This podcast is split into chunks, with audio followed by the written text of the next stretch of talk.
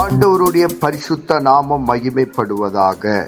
Panchkula Bethel IPA சபையின் சார்பாக உங்களை வாழ்த்துகிறோம்.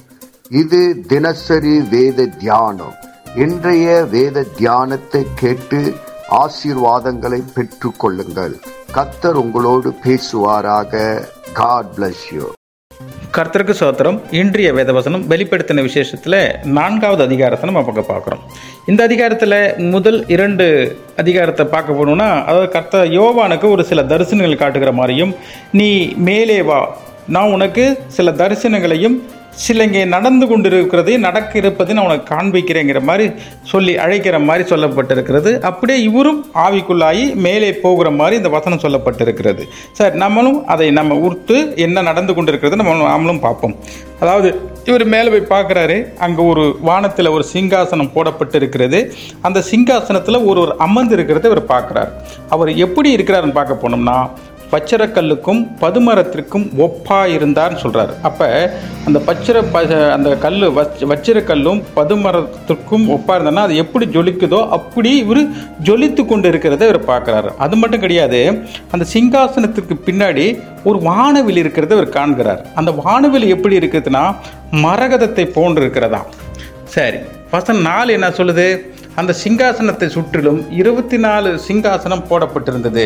அந்த இருபத்தி நாலு சிங்காசனத்திலையும் இருபத்தி நாலு மூப்பர்கள் வெண் வஸ்திரம் தரித்து பொன்னாலான அந்த கிரீகடத்தை போட்டுக்கொண்டு சும்மா கம்பீரமாய் உட்கார்ந்துருக்கிறதை இவர் பார்க்குறார்.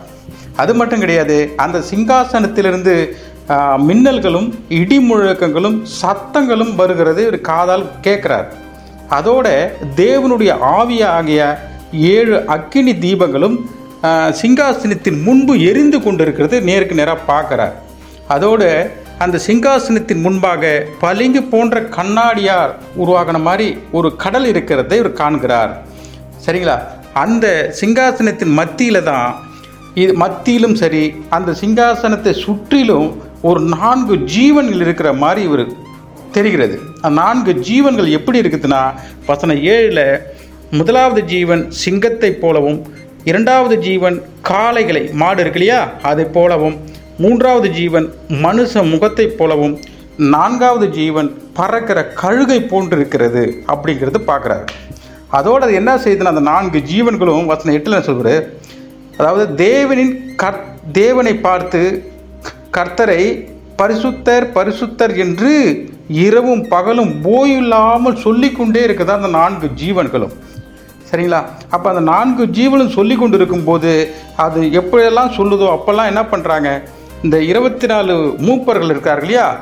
அவர்கள் தன்னுடைய இருக்கையிலேருந்து எழுந்து வணக்கமாய் கீழே விழுந்து தன் தலையில் போட்டிருந்த அந்த பொன்னாலான அந்த கிரிகிடத்தை கீழே வைத்துவிட்டு அவரை வணங்குவதை பார்க்குறார். என்ன சொல்லி வணங்குறாங்கன்னா கர்த்தாவே தேவரீர் மகிமையும் கனத்தையும் வல்லமையும் பெற்றுக்கொண்டதற்கு ஒப்பானவர். இதற்கெல்லாத்துக்கும் சொந்தக்காரர் நீதான். இந்த உலகத்தை சிருஷ்டிவர் நீதான். இவ்வளவு மரியாதைக்கும் சொந்தக்காரர் நீதான் என்று அவர் வணங்குவதை இவர் நேருக்கு நேராக பார்த்து கொண்டிருக்கிறதை பார்க்கிறார். அப்படியாக இந்த வசனத்தில் முழுசும் இது சிங்காசனத்தை முழுசாக சொல்லப்பட்டு வந்தாலும் அடுத்து வர வசனமும் அதை பற்றி தான் சொல்லியிருக்கிறது. மீண்டும் நம்ம அடுத்த வசனத்தில் பார்ப்போம். இந்த வசனத்தை முழுசும் படிப்போம் தியானிப்போம். கத்த தாமே தம்மை வசிப்பார் ஆமே ஆக உன்னி வேதத்தின் ரகசியங்களை அறிய ஆவிக்குரிய ரகசியங்களை அறிய எங்கள் கண்களை நீ திறந்தருளுவீராக. இயேசுவின் மூலம் ஜெபம் கேளும் நல்ல பிதாவே. ஆமேன்.